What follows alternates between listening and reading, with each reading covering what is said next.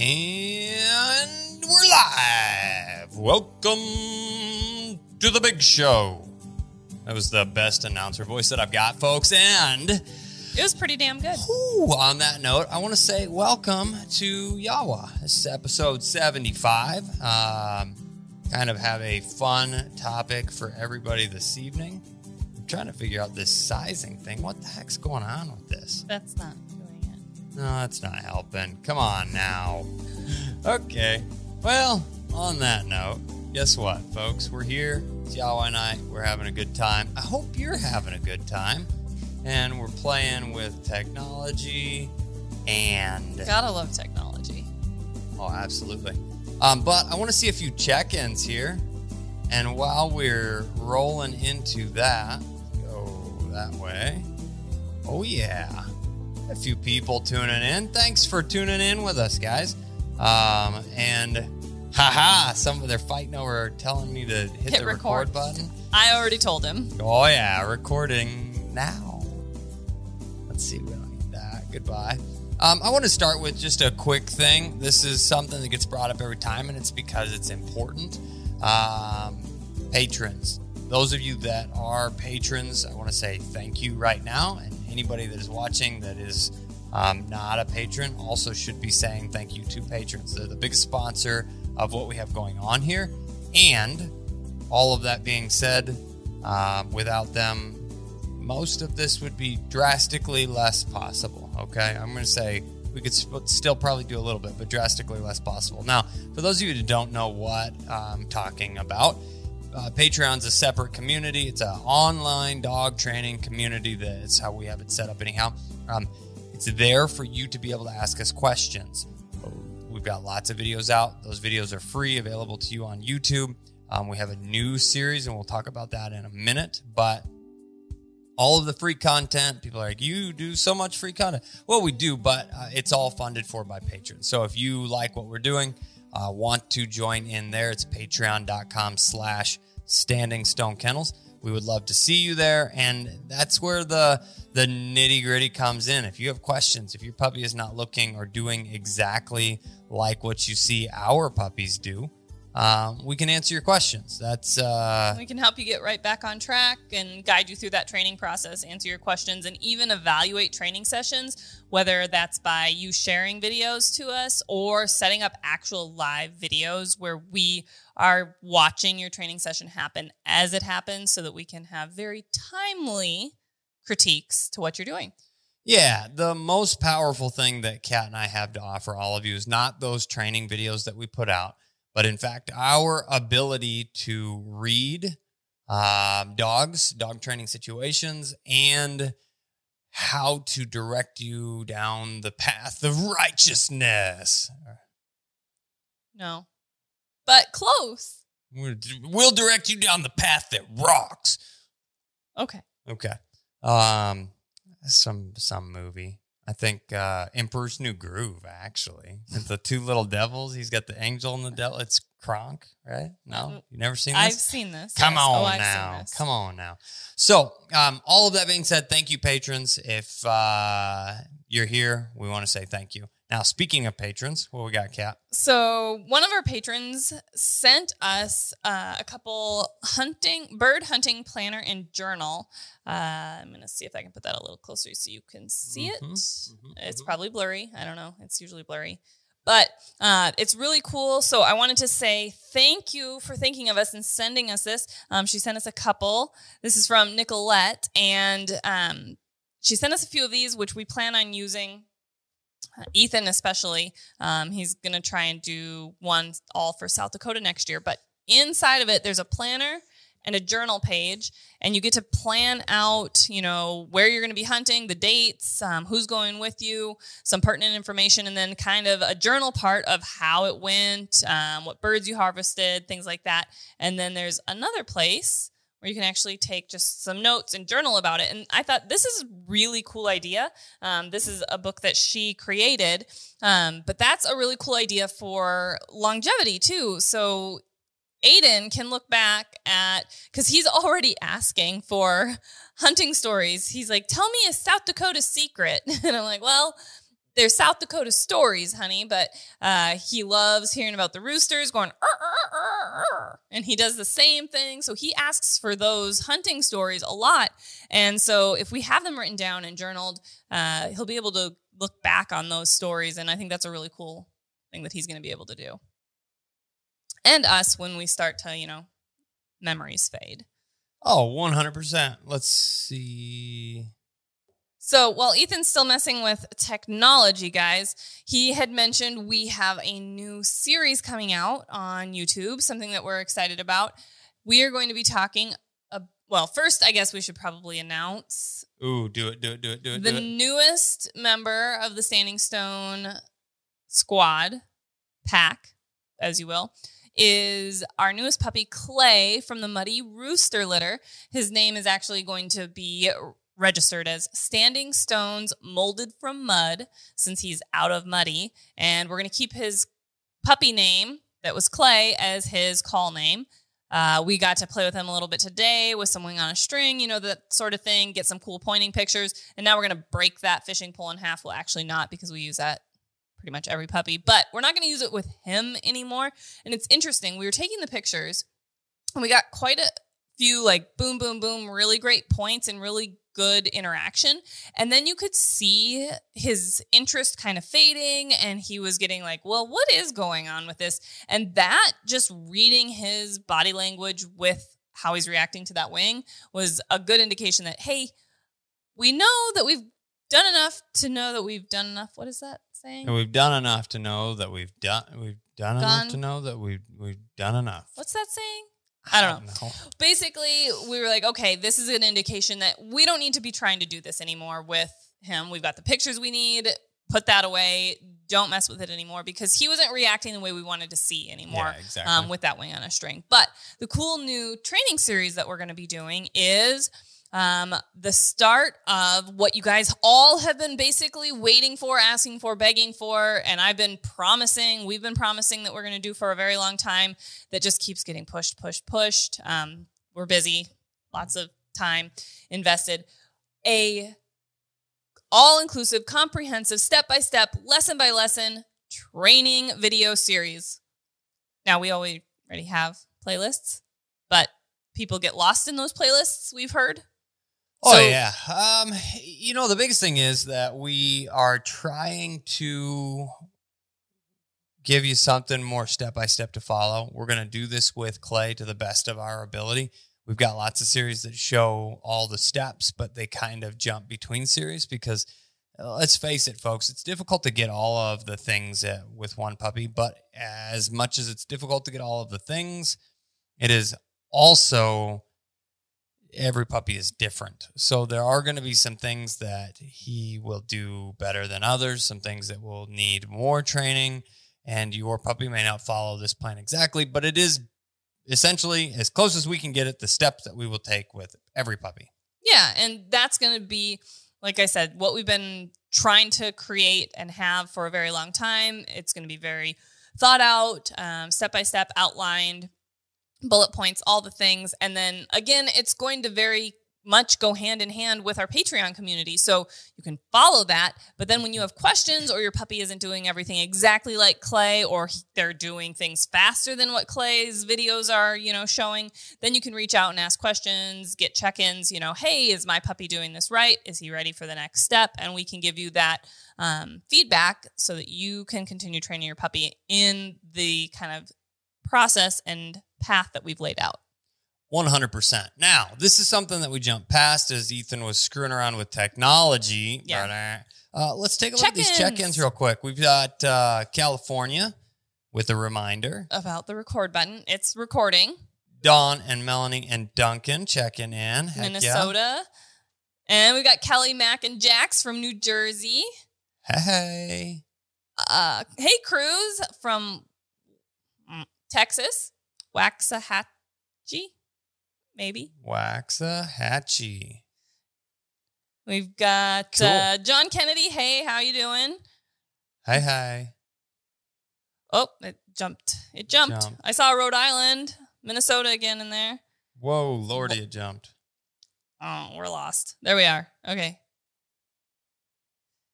So when more comments pop up, it like pulls all the way to the bottom. Yeah, so fine. We're trying to scroll. Georgia. Hey, we're going to be talking about Georgia a little bit today. A little bit. South Dakota, California, Oregon. Hey, Jill. Southwest Ohio. I hit record already. We got, hey, Angelo from New York. We'll be seeing you guys soon. Absolutely. Chicago, Horace, Kansas. Oh, yeah. Hey, John. Tech difficulties. Yeah, just a little, but. Colorado, Baton Rouge. That's awesome. We appreciate your patronage, everybody. Thank you, patrons. Absolutely, folks. North Carolina, Minnesota, Rhode Island, Gun Lake, Michigan, South Dakota, Massachusetts, yep. Uh-huh. We got a lot of check-ins, guys. That's awesome. Having some Woodford Reserve bourbon. Woodford Reserve is fantastic. Or definitely Emperor's New Groove. Yeah, heck yeah. You knew it.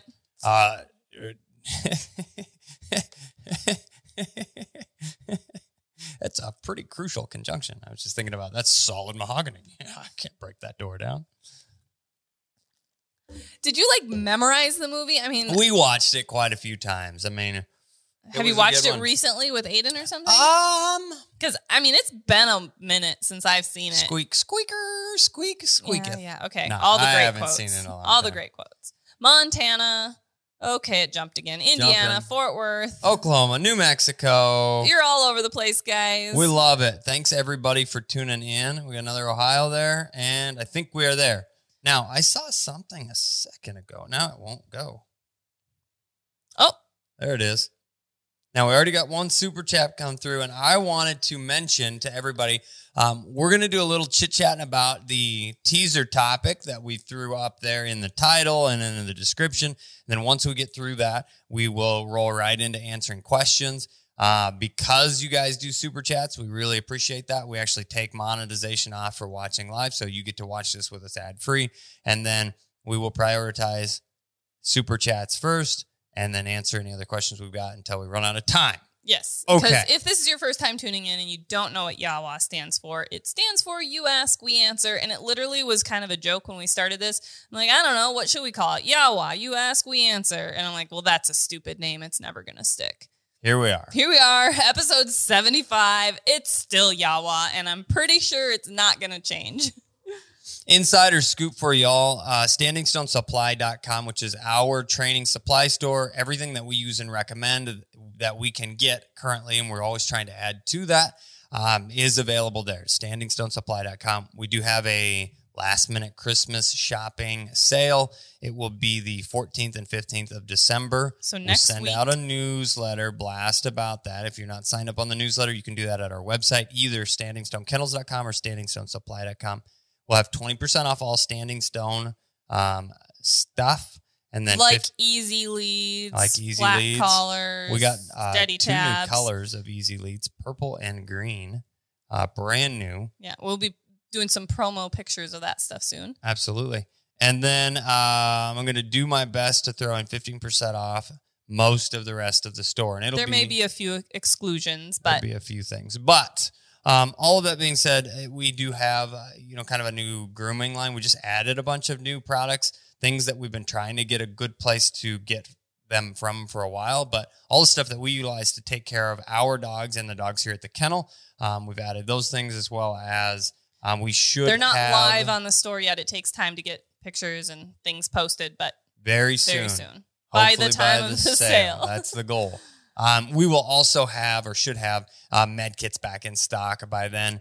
At least a handful of them. Supply, demand, that stuff is a problem everywhere, and that's the biggest thing that's holding us up. But we should have those back in, so And then our goal is, quote unquote, guaranteed by Christmas. We don't have a money back promise or anything like that. But if you've got orders in at that sale and you utilize FedEx. There should be no issues with you getting it. Most of the stuff that we do is FedEx home delivery, or we do have FedEx 2-day shipping. That should be pretty pretty dang quick. Yeah, because we're really fast about getting orders out like next day. Even over our Black Friday sale, people were saying, hey, I ordered stuff from you and it was getting here faster than Amazon delivery. So that's really cool. And we really pushed to do that. But again, things get held up with the mail delivery systems. Literally, I ordered a dress a couple weeks ago that was supposed to be here for our holiday party last night. It showed up today. Wah, wah, wah. Wah, wah, wah. So, and by the way, you look fantastic and you tried it on. Thanks. Baby. That just means you have to take me out for dinner another time. Twist. Oh, I didn't even have to twist your arm. So, last but not least, usually this is the place that we announce things to first. We have used equipment. Okay. We have 2 3-dog systems. They are not being broke up. They will be sold as a 3-dog unit. They are MR1100s.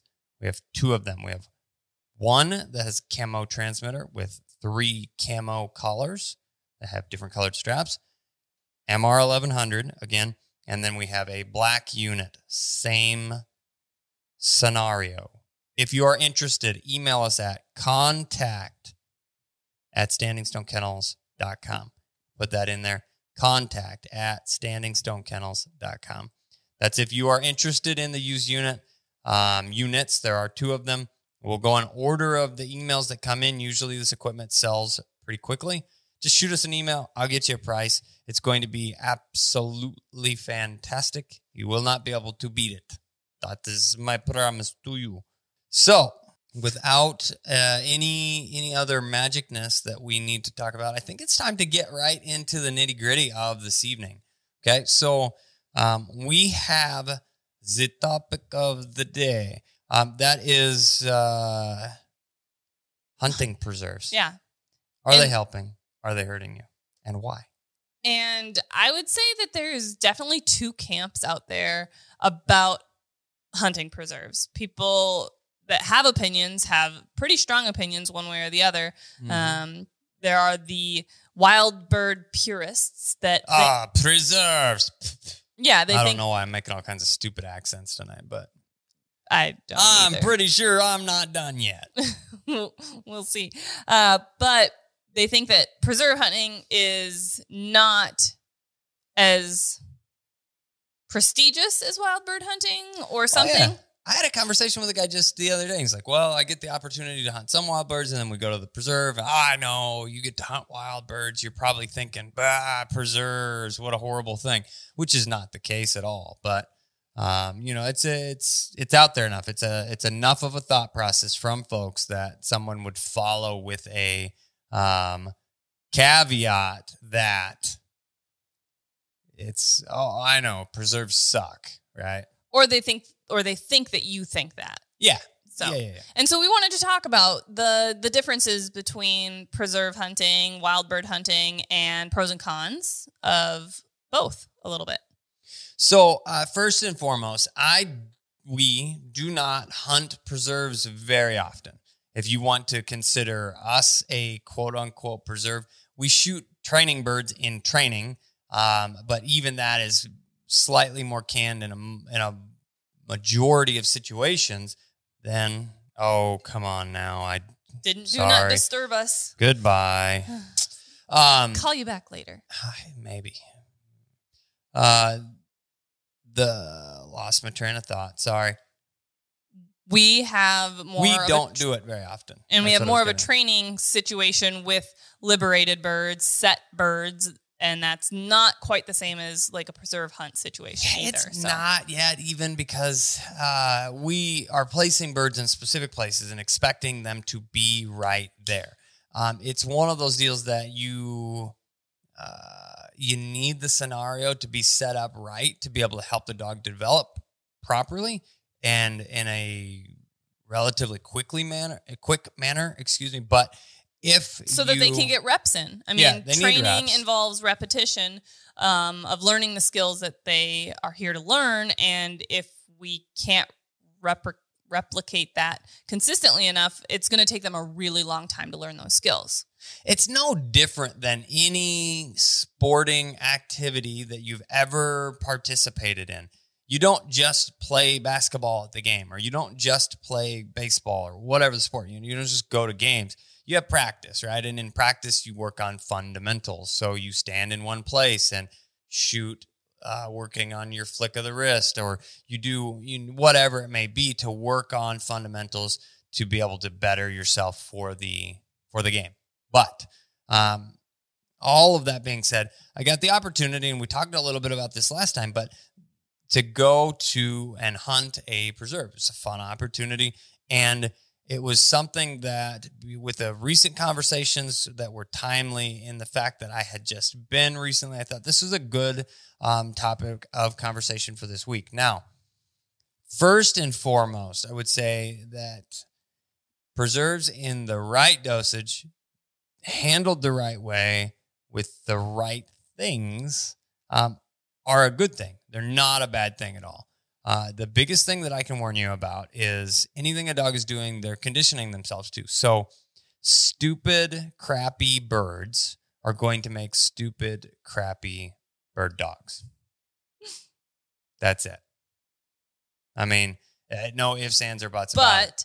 That doesn't mean that all preserves are created equal and that all preserves are going to have poor quality birds. You need to look at the preserves and the difference in quality of birds as well as quality of habitat.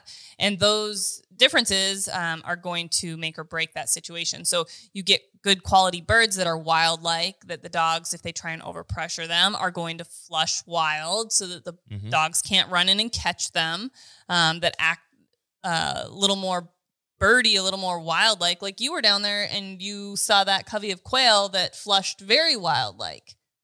Yeah, I mean, they were as wild as you can get birds. I would assume that they were supplemented and then surviving on their own at that point, but it was a big wild covey. I mean, the dogs didn't even hardly get it pinned down and us be able to work in before it took off. That happens at quality preserves. You have residual birds. Those birds become more wild-like in order to survive. Especially if they have quality habitat to maintain those numbers of birds. Yep, 100%. Now, when I was down there hunting quail, it was a good time, okay? The majority of the birds, I would say, allowed for a little more pressure than wild birds would, but at the same time, once they got up, they flew well, which is an important part of things. And that pressure being the key factor here. So I was saying crappy birds make crappy bird dogs. Well, if your main goal is only to hunt preserves, it doesn't really matter. You're going to go, you're going to do that, and it's fine. If you have the goal of even taking one or two trips a year to go hunt wild birds, if you want to be successful with your dog in that situation, they need to be better prepared because wild birds don't put up with the crap. They're not going to stand for being overpressured. They're not going to stand for being disrespected, if you will, by the dogs. It just takes a different level of handle, a different level of steadiness, and preserve birds don't. They a lot of times can be overpressured, and that's where you see dogs that creep all the way in to where their noses are basically touching the bird, and then you come in and you scoop it out with your shoe. That's like the epitome of the worst type of preserve. So, trying to find a place that's not like that is going to really benefit you. Now, on the flip side, I think that there's some mental blocks for people that go to preserves. And I don't know if you've ever seen this or heard or... Yeah, people are like, well, they put out 25 birds. I need to find all 25 or my dog did poorly. Well... Or something. Yeah, exactly. And that is something that people say to me all the time. Oh, we put out 20 birds and they found all 20, or they only found, 18 of them, or whatever the numbers are. And to me, yeah, I want the dog to find birds, but if those birds are truly put out in a more natural situation, there's a chance that some of them are going to run off. Some of them aren't going to be exactly where they were planted, which is going to set up a more wild-like situation, a more natural situation for the dogs to hunt, to search, to be purposeful and find the birds on their own. So I wouldn't rate success necessarily based on, 100% of the birds were found or 50% of the birds were found. That doesn't mean that your dog did poorly or that you had a bad hunt. That means that the dog had to work for it, and not all those birds were there, which means they're probably really good birds. Yeah, and I would say on average, 50% would be the number I would shoot for, to say you had a really good day. And you may find some extra, and there are going to be some days where you do, but ideally, there's one place in Iowa. So we've talked about this a little bit. We do a hunt called Cabin Fever, and this is one place that we go to a preserve every year, and it's just a fun end of the year deal. Buddy guides out there, and he invited us out, and I've gone a few times. We've won a few times. We've not won for almost more than we've won times now. But I haven't gone the last couple of years, so that's the problem. You know, I mean, just look at her. It's just enough said. So she's a valuable part of the team. I'm just saying right there. And the year that she did come, we took second, and you get these cute little cabin birdhouse things. Mm-hmm. They're super cool. But I digress. That preserve is a little bit different. They have quality habitat set up, grass, food plots, and depending on the amount of weather and stuff throughout the winter, some of them hold up better than others. But a majority of their birds kind of get flown out or dumped out of the boxes. Like, these birds are going in the general, or they set the box down, let the birds walk out. That kind of setting is going to be drastically better for the hunting experience. And, and it's not as hard on the birds either, which then absolutely. Spinning them, dizzying them, and putting them in this one spot that they're going to stay there forever and ever until you get on them. So when you are in that situation, or if you have the opportunity, it's a smaller, quote unquote, mom and pop shop, right? There's a few of those around. Ask them, just fly them out, dump them out, let them go. We're going to work at this and plan on hunting our full 3 days or 3 hours, or our full all day if you have the opportunity for that. And go hunt cover that birds would move to. Go look for them and not just walk from one station to the next, kicking birds up in the air. Walk down this strip, this food plot strip, that's where all the birds are going to be. Yep. That's where they're all planted. And that's going to help prepare your dog, like I was talking before, to have a better chance when it comes to wild birds. That's the ticket there. And that's something else that I wanted to mention. So not only is it preparing the dog for real wild-like situations, but I think that there's a lot of people that get into hunting, get into bird dogs. They get their first dog. It goes through a training program, and then they're like, well, now I'm going to go hunting. Well, a preserve, the right preserve, can be a very valuable middle ground, too, between getting your dog trained, your first dog that you may not have any or very minimal hunting experience yourself, and hitting the Wild West and going to South Dakota or Idaho and going, I'm going to try and figure it out as I go.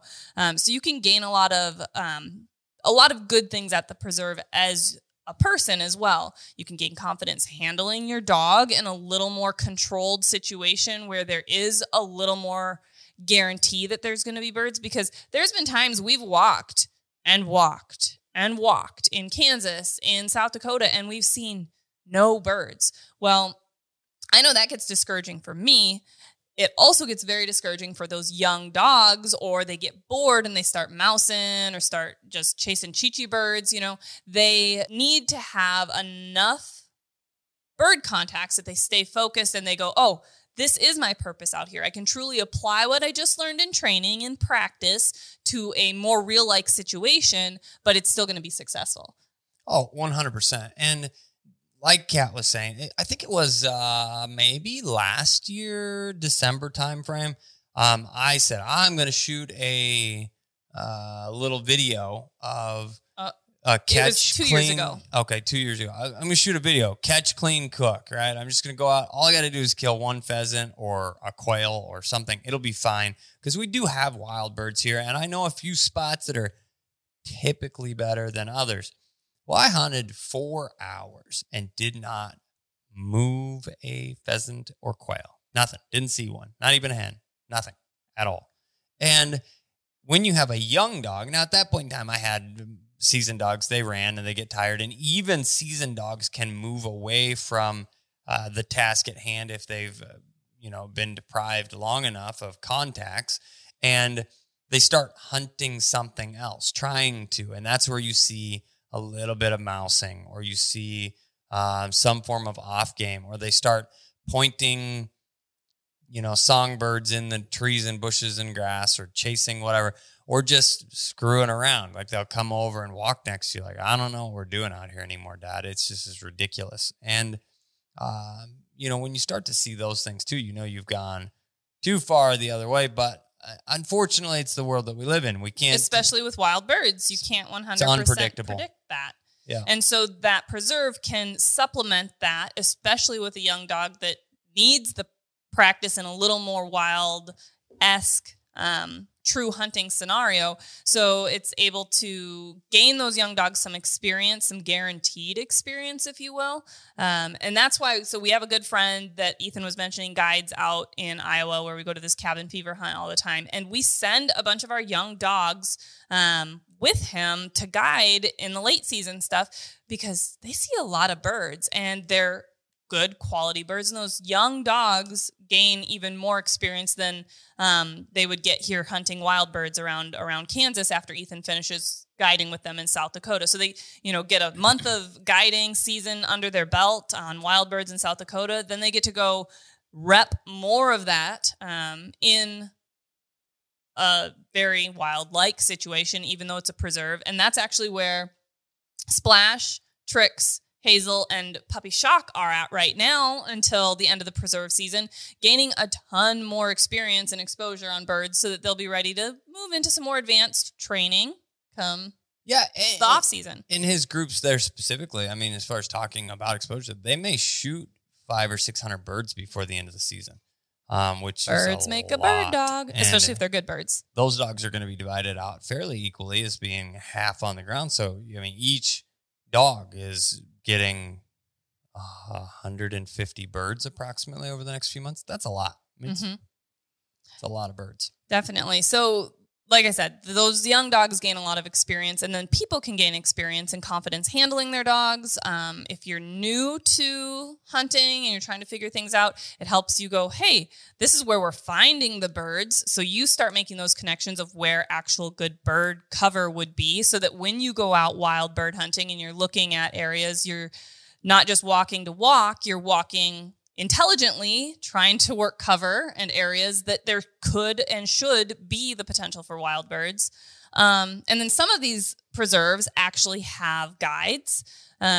You may go out and have a guided hunt, which those guides can actually help you as well, gain some mentorship, I guess, from them, how they're handling dogs. You might learn some bad things too. It can go both ways, bad birds, bad guides, good birds, good guides. But they may be able to, give you a little bit of experience as well when it comes to gaining knowledge if you're new to hunting. Yeah. I mean, there's a lot of benefits to it. And I saw a couple comments coming through here too. Some folks are like, well, that's all we have the opportunity to hunt. And I hear me and Kat here saying, we are not knocking preserves at all. Like, it is commonly assumed that we would, because we talk about going to hunt wild birds here in the state.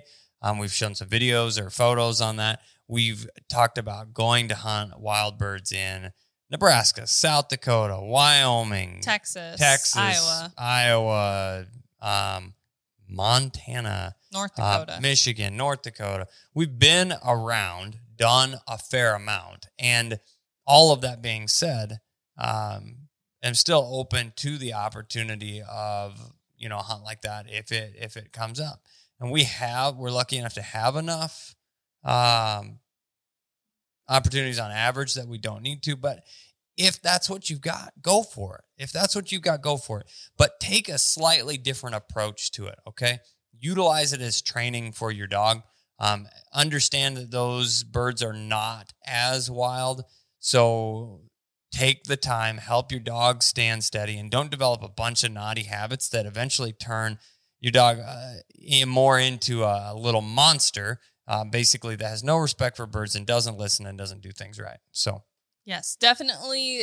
I mean, like we started this conversation, anything your dog's doing consistently, they're conditioning themselves to. So if you're not handling them and just letting them run willy-nilly, doing their own thing, doing naughty things, that's what they're going to be learning from those hunting situations, whether it's a preserve hunt or a wild bird hunt. Absolutely. Absolutely. So, I don't know if we've got anything else on this topic. Did you have any other notes? We tried to take some notes ahead of time. No, I think we covered all of it. Okay. I mean, that's the biggest thing. Yeah. The do's, the don'ts. Is it helping? Is it hurting? The answer is, if you're doing it right, it's a good thing. And if that's the option you got, go for it. Just find a good place to do it. Just try and change the, you know, more typical path in which those hunts happen, and you'll be happier. So now I saw some super chats in here. I want to roll back up and touch on those first. Looks like I see one here. Perfect. Go for it. So from Kelly, thoughts about dual champ for dogs that you don't plan on breeding. In addition to Navda, what would you do for a GSP? I guess, so if you don't plan on breeding, I don't know why that affects the answer. It affects the answer because it's a cost effect. It's not a cost-effective venture, okay? So titling and trialing and testing and traveling. True, it's an expense. It's expense. Now, but if granted, it's something that you... it's a hobby. Yeah, that's what I was going to say. It's something you enjoy doing with your dog. I blow a lot of money on stupid hobbies, okay? Yeah, pigeon. So, maybe. Come on now. Color me. Yeah, exactly. That I resemble that remark. Yeah, so... just because it could be an expensive hobby doesn't mean that it doesn't have an enjoyment factor for you and your dog. So going ahead and doing, whether you're doing show stuff, whether you're doing other hunting testing, there's other competitions like chucker challenges and things like that that you can do with your dog. You can even do dock diving, agility, canine good citizen. I mean, you can do it all. And it's things that will continue to challenge your dog that you can enjoy participating in with them. So I definitely think that if you want to, you know, pursue that and it's your hobby, then by all means. Now, if you're not planning on breeding them and you're looking at this more of like, well, doing all those things would truly be kind of a chore and I don't think I would enjoy it, or, you know, that the expense doesn't outweigh, you know, the benefit for us, then there's no need to pursue that either. So it's just what's right for you. Yeah. The other side that I would say is, it's a mind block for me. If you were to say, I want to send my dog off to be trained to be a dual champion or to run NAVD events or to do all of those things. You know, if it's one thing if, you know, your goal is I need the titles, I don't have the time to do it, and the titles are going to help from a breeding perspective. Yeah. And a pedigree. Yeah. The other side of it is, again, it comes down to spend your money however the heck you want. But if you called me and said, I want my dog to be a master hunter, a utility prize dog, and we don't really have any true end goals with that, I would say, why don't we save the time and money of the travel and testing and we just train to that level and you have a really nice dog. Especially if you were planning on having us handle, you know, if it was something that you wanted help with that training and then you could go handle and do some of that yourself to enjoy that process. Jump in the right direction. Yeah, definitely. So if it's for you and what you enjoy, then sure. And I want to just also throw in there, make sure that you're not burning your dog out. That would be the only other thing. So you're training for all these games and all these things and your dog is getting sour to it and is like, this kind of sucks. Like, I don't really enjoy this anymore. Then let's reevaluate and be like, why are we even doing this anymore? You know, we want our dogs to enjoy it and love what they're doing. And if it becomes too much of a job and too much of a chore and there's really no benefit, then I don't think we need to do it either. Excellent. Great question. And thank you for the super chat, by the way. We appreciate it. Adam Martinez, what can my wife's Frenchie train for? Anything. Literally anything. Okay. Duck dog. It's whatever. Try it. We've seen pit bulls. Or, I know. Yeah. I was kind of being facetious, but yeah. You know, dogs are in general all derived from working breeds at some point in time. I mean, that's what they were designed for originally. There's very few designer breeds that existed back in the day just for the sake of being cute. They all had a purpose. So deep down inside, most dogs still to this day are going to function more mentally healthy. Off of having structure and a purpose. It was like a horrible sentence, but I knew what you meant. They're going to be happier. They're going to have a more fulfilled life, and it is very important for their mind to settle. We see and hear all the time. My dog has separation anxiety. My dog has anxiety. My dog has these things, okay? My dog chews up every shoe in the house. My dog digs up a million holes in the backyard, eats the sprinklers, chases the, reflections off the wall, because those dogs are looking for a task. They're looking for a job. Mm-hmm. And every dog is different. Their needs are different. Their exercise requirements are different. What they need to feel fulfilled is different. Yep. Talked to a patron just the other day. We've got a tier where you can do phone calls. So you can just call up, ask us a bunch of questions and not feel bad about it. But seriously, so some folks are like, I'm sorry, I'm taking up so much of your time. Well, we do have this set up for that. So anyhow, I'm on the phone with this gentleman. He said that he is struggling with some stuff, and it was around anxiety, specifically exactly what I was talking about. I said, well, and I find that short hairs, have that pretty regularly. Well, what short hairs have is a desire to work. And with that desire to work, if it is not fed properly, it gets angry, right? It looks for some way to reach fulfillment. So they look for a job themselves. And that job could just be worrying about what is happening. Like, their mental state is not good. And the way that we can get to a proper mental state is through training.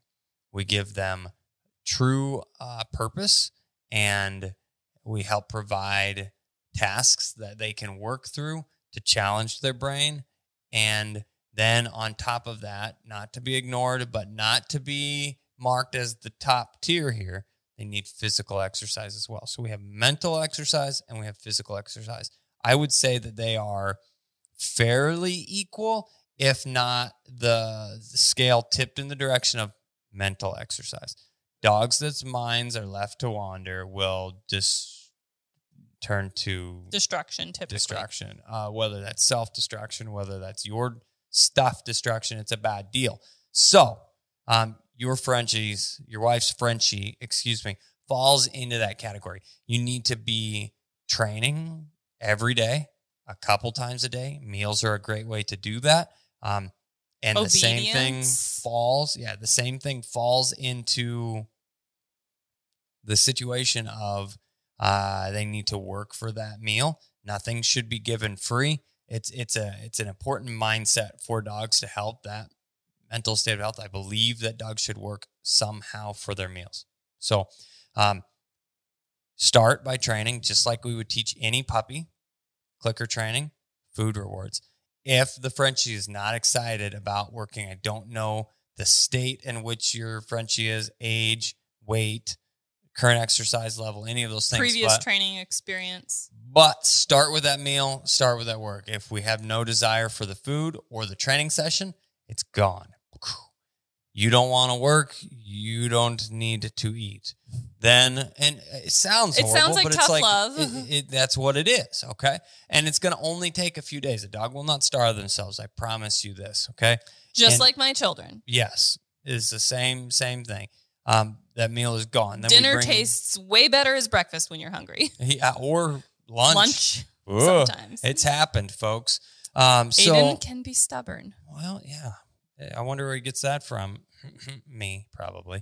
So, yeah, double whammy. Yeah, we got we throw in it from both sides. Anyhow, he needs to train, okay? If you are training, Training that brain, working for those meals, it's going to take a few days, and you'll be focused and excited. And when you have that, then you're going to be happier. And that's going to teach anything, tricks, party tricks, obedience things, concentrate on proper healing behavior. Then you can incorporate walks, all of it, okay? All of it, folks. That Frenchie can learn anything and everything. What do we got next? Kelly has another super chat. Whoop, whoop. 17-month GSP Jackson, collar conditioned to heel. Yeah. No eye contact on heel. Nose usually down. What's the fix? Tips on swinging into a heel. So, nose on the ground, not focused, is not truly healing. No. He's just kind of in position. Which is a typical thing for the average versatile dog, and short hair specifically. I mean, these dogs are bred to be independent. They are. They are cooperative. They're supposed to be. I mean, the perfect combination would be cooperation, right? Willing to work with us, but nonetheless, independence. Because if you are just underfoot, you are not doing your job for what a short hair is typically bred for. So it's there. Now, like Kat was saying, go ahead, you. So I always say sniffing isn't healing. So nose down means he's focused on other things. And if you would change direction, he's most likely not going to be paying enough attention to notice and to follow your direction. So making corrections when he is not truly healing. So his nose goes to the ground. He's not focused. He's looking around. That's when you would make corrections. Nick with the collar if he truly is collar conditioned. I sometimes too, in those situations, even if a dog's starting that collar conditioning process and pretty good, and I'm still proofing it. Some of those dogs, it seems like you just clip them to a lead, but you handle with the collar. It just gives them that little tether that they can focus better. And little steps like that that can help you bridge that gap is something that I would recommend. Treats also, we have a couple videos that Ethan did on some engagement drills with Thunder of working on some pivoting, swing into a heel, pivot, swing into a heel, and incorporating, especially with food motivated dogs, that treat training, that dog is going to be more willing to give you that focus and attention. And anything that's the dog's idea that we are, marking and we are conditioning is going to just be that much stronger. So if he helps, or if you help him condition those things via, him wanting to and getting those food rewards, that focused attention that he's offering up is going to come more naturally and be a stronger behavior that he's going to be exhibiting more consistently. 100%. That's going to be the ticket. Positive reinforcement to teach better behavior, better eye contact, all of those things. But no, it's not that abnormal what you're dealing with. So that was it. I scrolled to the next one. To the next one. Okay. Mm-hmm. So the next one is from Melanie Carlson. It looks like the super chat came through and we're looking for the question. There we go. Just got back from South Dakota with Poodle Pointer and GSP. Lots of birds in the heavy cattails. Watched 50 birds go in and only 10 out. Someone said, you need a lab to push them out. Thoughts? Poodle Pointers are kind of rare. I like the breed, though. Oh, sorry. That was another comment. I don't know. My brain just kept reading. Okay, so I, for one, have a lot of experience, specifically cattails in South Dakota. Cattails in South Dakota and North Dakota, for that matter. I mean, but 10 years of commercial hunting, which involves harvesting anywhere between 600 and 700 roosters a year, respectively, minus this year. Lots of birds this year, drastically less roosters than what we're used to. I mean, we just saw hen after hen after hen after hen. So hopefully that means really good things for next year's hatch. But all of that being said, we do all of the hunting, all of it with short hairs.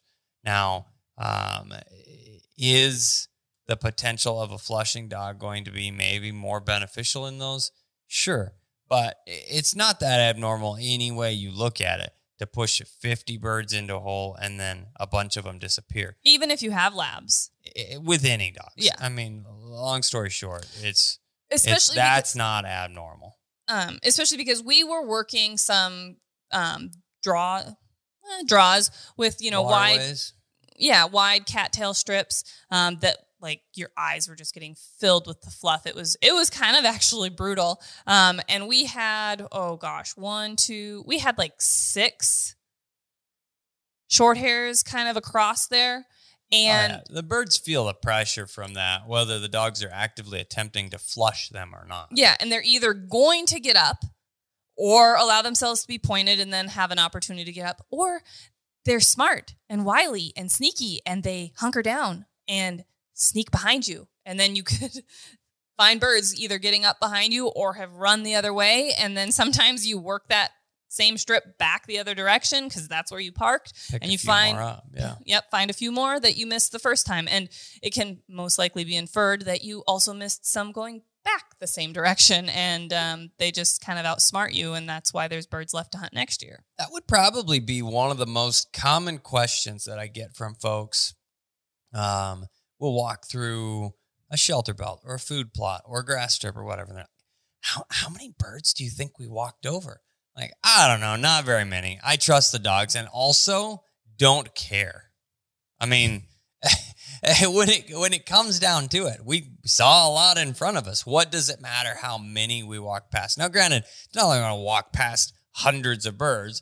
As long as we're actively still productive in what we're doing, I'm not going to worry about it. Because as soon as you get hung up on that... Especially because it's a what if, woulda, shoulda, coulda. You can't put a number on that. It would just be, you know... Part of my... Pulling something out of thin air.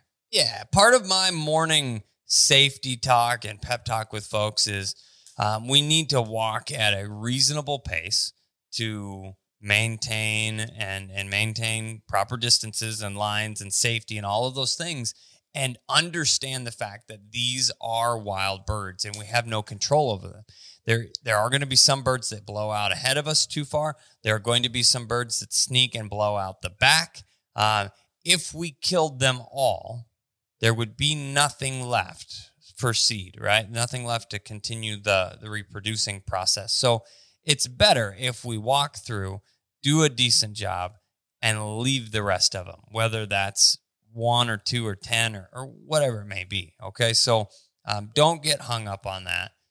Walk at a reasonable pace. Let the dogs do their thing. As they gain experience, they're going to do a better job for you, but ultimately, just have fun.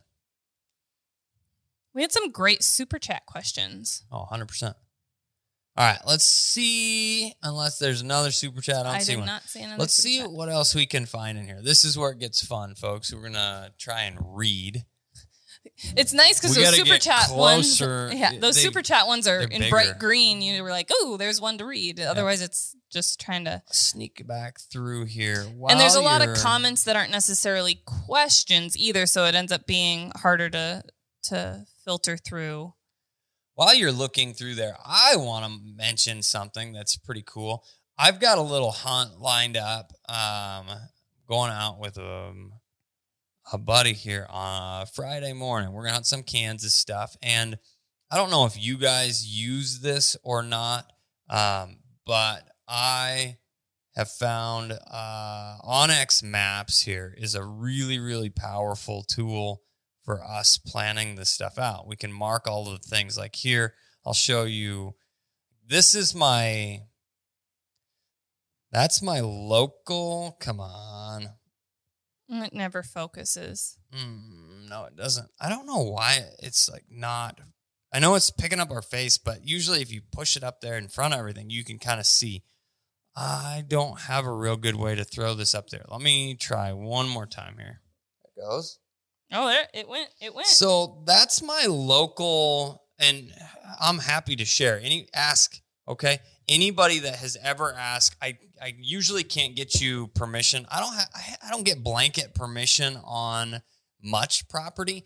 I try and be a little more respectful of that, knowing it's not mine, right? And I'll ask, can I come hunt this day or a couple days or this weekend or whatever it may be. So I have some places marked on here, but I don't have blanket permission on private property because I don't ask for it.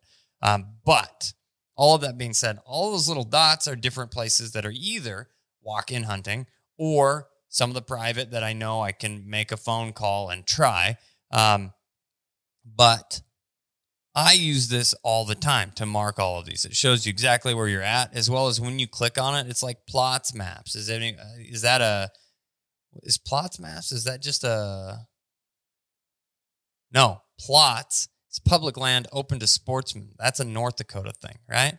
I know that it is in North Dakota. I don't know about other places. Well, basically what I'm saying, and I'm not using the words right, when you click on each one of these little tracts of land, it shows you who pays the taxes, which at least gets you closer to knowing who you need to contact. So that's kind of a cool feature, as well as you can see, you know, oh, wow, there's a little waterway in this one.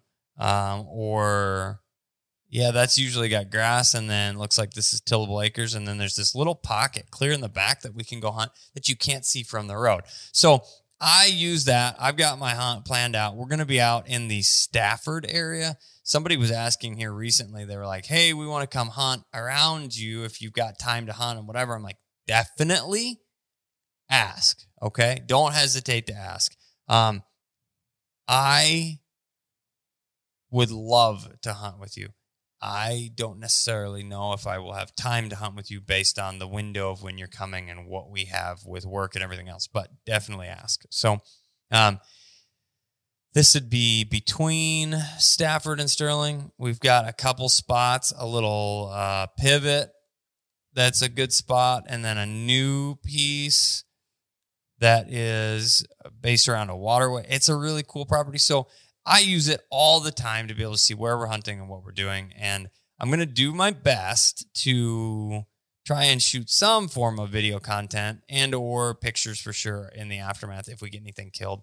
And it's been something that people have been asking for a while about cooking stuff. So we'll come up with some cooking videos. I'm not a major chef or anything like that, but I know how to make wild game taste pretty good sometimes. So what'd you find? Somebody, Cruz Lopez said, do y'all find bismuth to be more effective than steel shot? Absolutely. 100%. Comes down to density of the shot itself. So bismuth being just below lead. And you got to think about the size of the shot doesn't change, right? If you have a 4 is a 4 is a 4 or 6, 6, 6, whatever. But when you move into the density aspect of things, it has more knockdown power. So it's not, and bismuth or, you know, there are some others. Tungsten is another one that falls into the non-toxic category. And tungsten is actually more dense than lead. So tungsten loads are like, I think there's a new thing. It's tungsten SST maybe. Correct me if I'm wrong. Throw a comment in there if you know what I'm talking about, but I think it's tungsten SST, and it's like plated tungsten or some insanity.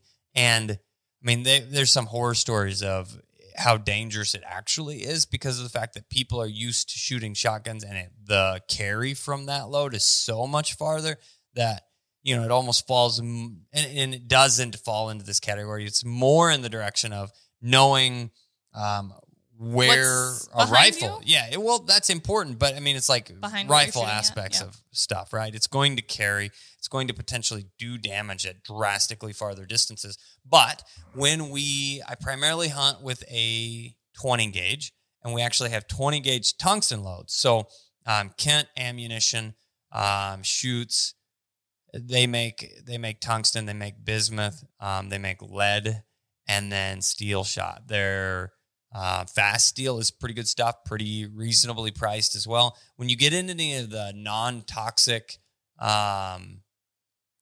steel alternatives, they get pricey. All right. So you're talking, I don't know, I've like $30 to $50 a box, which is a lot, right? But we shoot some tungsten at bigger geese and things like that. It's definitely, in my opinion, falls into the category of sportsmanship, okay? I'm drastically more likely to kill the bird than wound the bird shooting the more lethal round through my shotgun. So And then while we're on the subject, just a little bit, because people ask sometimes, what do we shoot on a regular basis? I primarily shoot fast lead and is it VOT, not SST. I was making up regular, just making acronyms. Stuff, making up letters, just throw it out there. Oh, LOL. It's the TTQ rounds of the stuff off the 625 category. Anyhow, fast lead, my pheasant loads that I'm shooting, 3-inch 20 gauge number 6s. Okay. You know, and then earlier season stuff, I typically shoot 2 3/4-inch 5s when possible, but that's what I got. Okay. We got another super chat. Excellent. Let's roll. From Angelo Iacomini. I need to ask you how you pronounce your last name for sure, but how do you handle retrieving on a driven hunt? Ooh, I love that. Have you ever gotten to experience that firsthand? I've done a European hunt, but where'd you do that at? Greystone.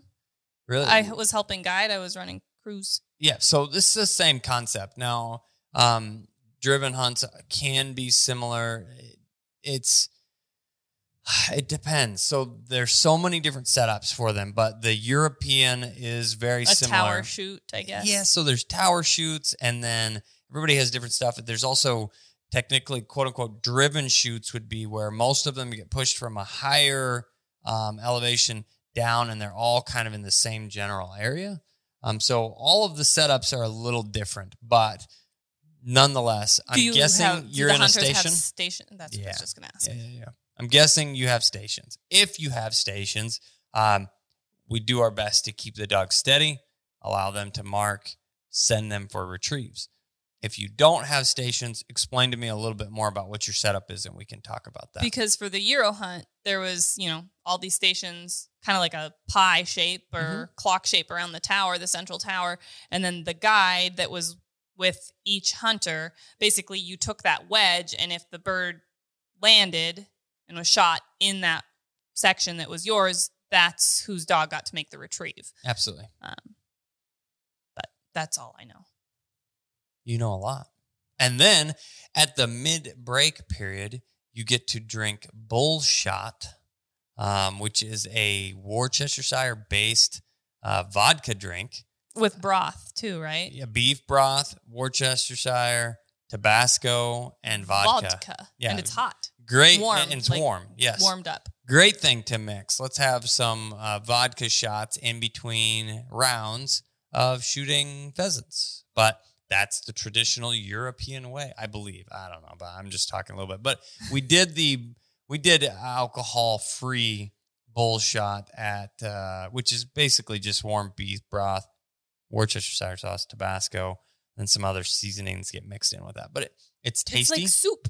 It is. It's kind of like a beef broth soup, and it's different, but throw still a few noodles, some vegetables in there, and you got vegetable beef soup. With a kick. Pea soup. Come on, you know that movie. Adventures Down Under. Well, I was kind of asking people, but sure, yeah. Adventures Down Under. Excellent one, babe. I win. Did you find another question mixed up? I did find some more questions mixed up in there. I didn't know if Angela was going to have a few more details for us. Grab it, and we'll come back and look. It was something about Skylar Blair. It was saying something. 5-month-old puppy has had positive pigeons but won't get off the path when hunting. I'm trying to find it. I'm paraphrasing because I can't find the question again. There it is. I have a 5-month-old puppy. Introduced to pigeons. Doesn't actually hunt, cover, walks the easiest path. Tips. Hey, this is good. Pretty good paraphrasing. You nailed it. Do you want to take this one or you want to? I'll take it. All right. You got it. So that's great that you've done an introduction to pigeons, but sometimes those puppies need the socialization and confidence to break into that thicker cover. That's an important part of learning to hunt. A couple tips is...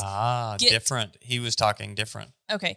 Get in the cover with your puppy. So if you're walking the path, they're going to want to walk the path. They're like, yeah, mom and dad are doing that. That's easy.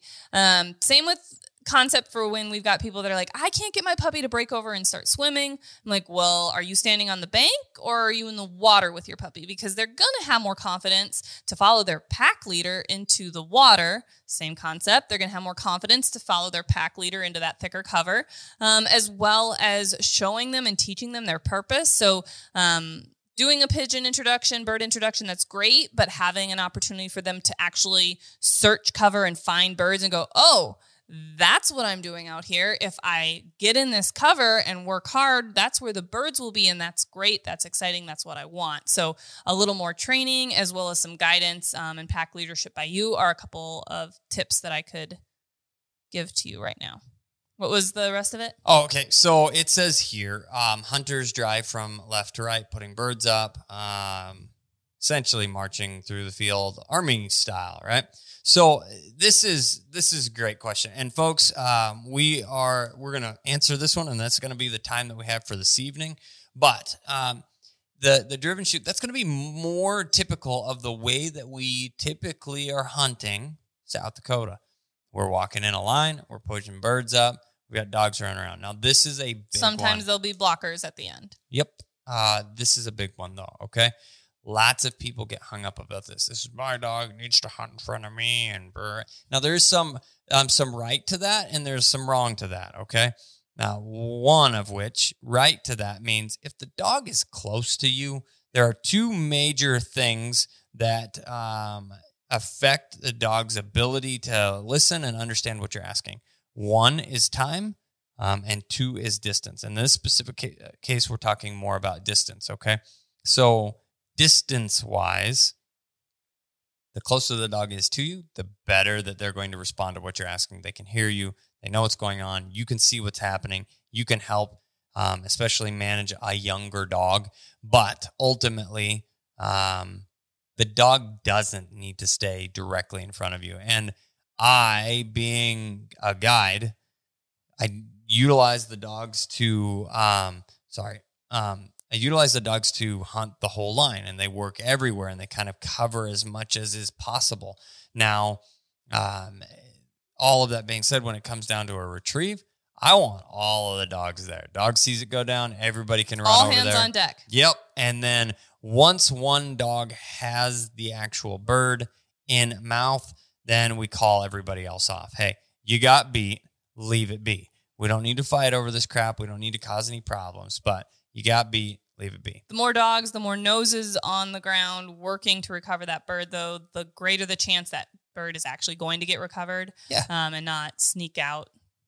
So I hope that answers your question. I hope that helps. Folks, as always, we appreciate the time you spend with us here on Yawa. We look forward to it every week. We love answering the questions. We love chit-chatting with you, and we're going to continue to try and help this grow. I'm sure that we'll have we'll stay on a pretty consistent weekly basis, trying to keep those updated. You can always check the playlist when we start stacking them in there as far as scheduled events. And then when we get around holidays, we'll skip a week or so while people are traveling and doing everything else. But all of that being said, again, thank you to our patrons. Thank you to our sponsors. And for everyone that is here, we're out of time for this evening. I'm out of water. I wanted to do that. And I'm Kat the dog trainer. We'll see you in the next video. All right. Peace.